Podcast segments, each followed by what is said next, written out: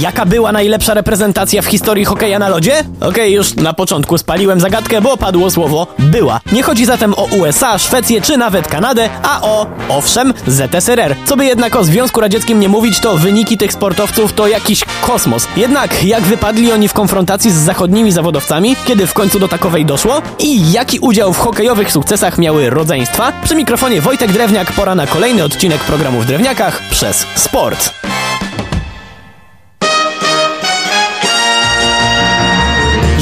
Na dzień dobry nie pomyślał, że zmyślam w kwestii tego, że na Sowietów nie było mocnych, jeśli chodzi o hokeja na lodzie. To na dzień dobry garść zatrważających wręcz statystyk. Reprezentacja ZSRR zadebiutowała na Olimpiadzie w 1956 roku i był to debiut niczego sobie, bo Sowieci wyjechali z Cortina d'Ampezzo ze złotymi medalami. Ale to był dopiero początek, bo do upadku Związku Radzieckiego jego reprezentanci powtarzali taki wyczyn 7 razy na 9 możliwych szans. Ale w międzyczasie były też Mistrzostwa Świata. Tam sowieccy hokeiści zadebiutowali w 1954 roku i do 1990 roku, kiedy ten komunistyczny moloch się rozpadł, Sowieci zdobyli 22 mistrzowskie tytuły na 37 możliwych, w tym 9 razy pod rząd a Mistrzostwa Europy 26 zwycięstw na 35 możliwych. Wszystko fajnie, tylko pewnie są już tacy, którzy kręcą nosem.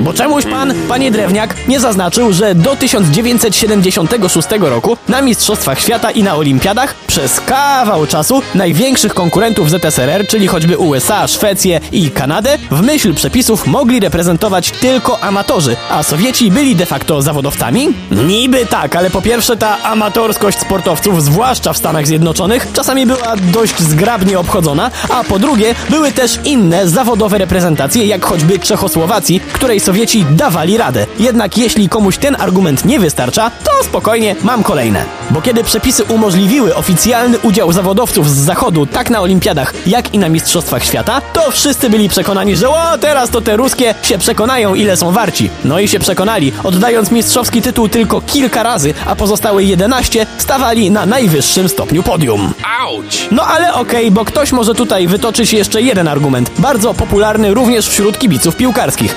Panie, reprezentacja nijak się ma do poziomu ligi. No to tutaj też nie mam dobrych informacji dla ludzi nie za bardzo darzących sympatią radzieckich hokeistów.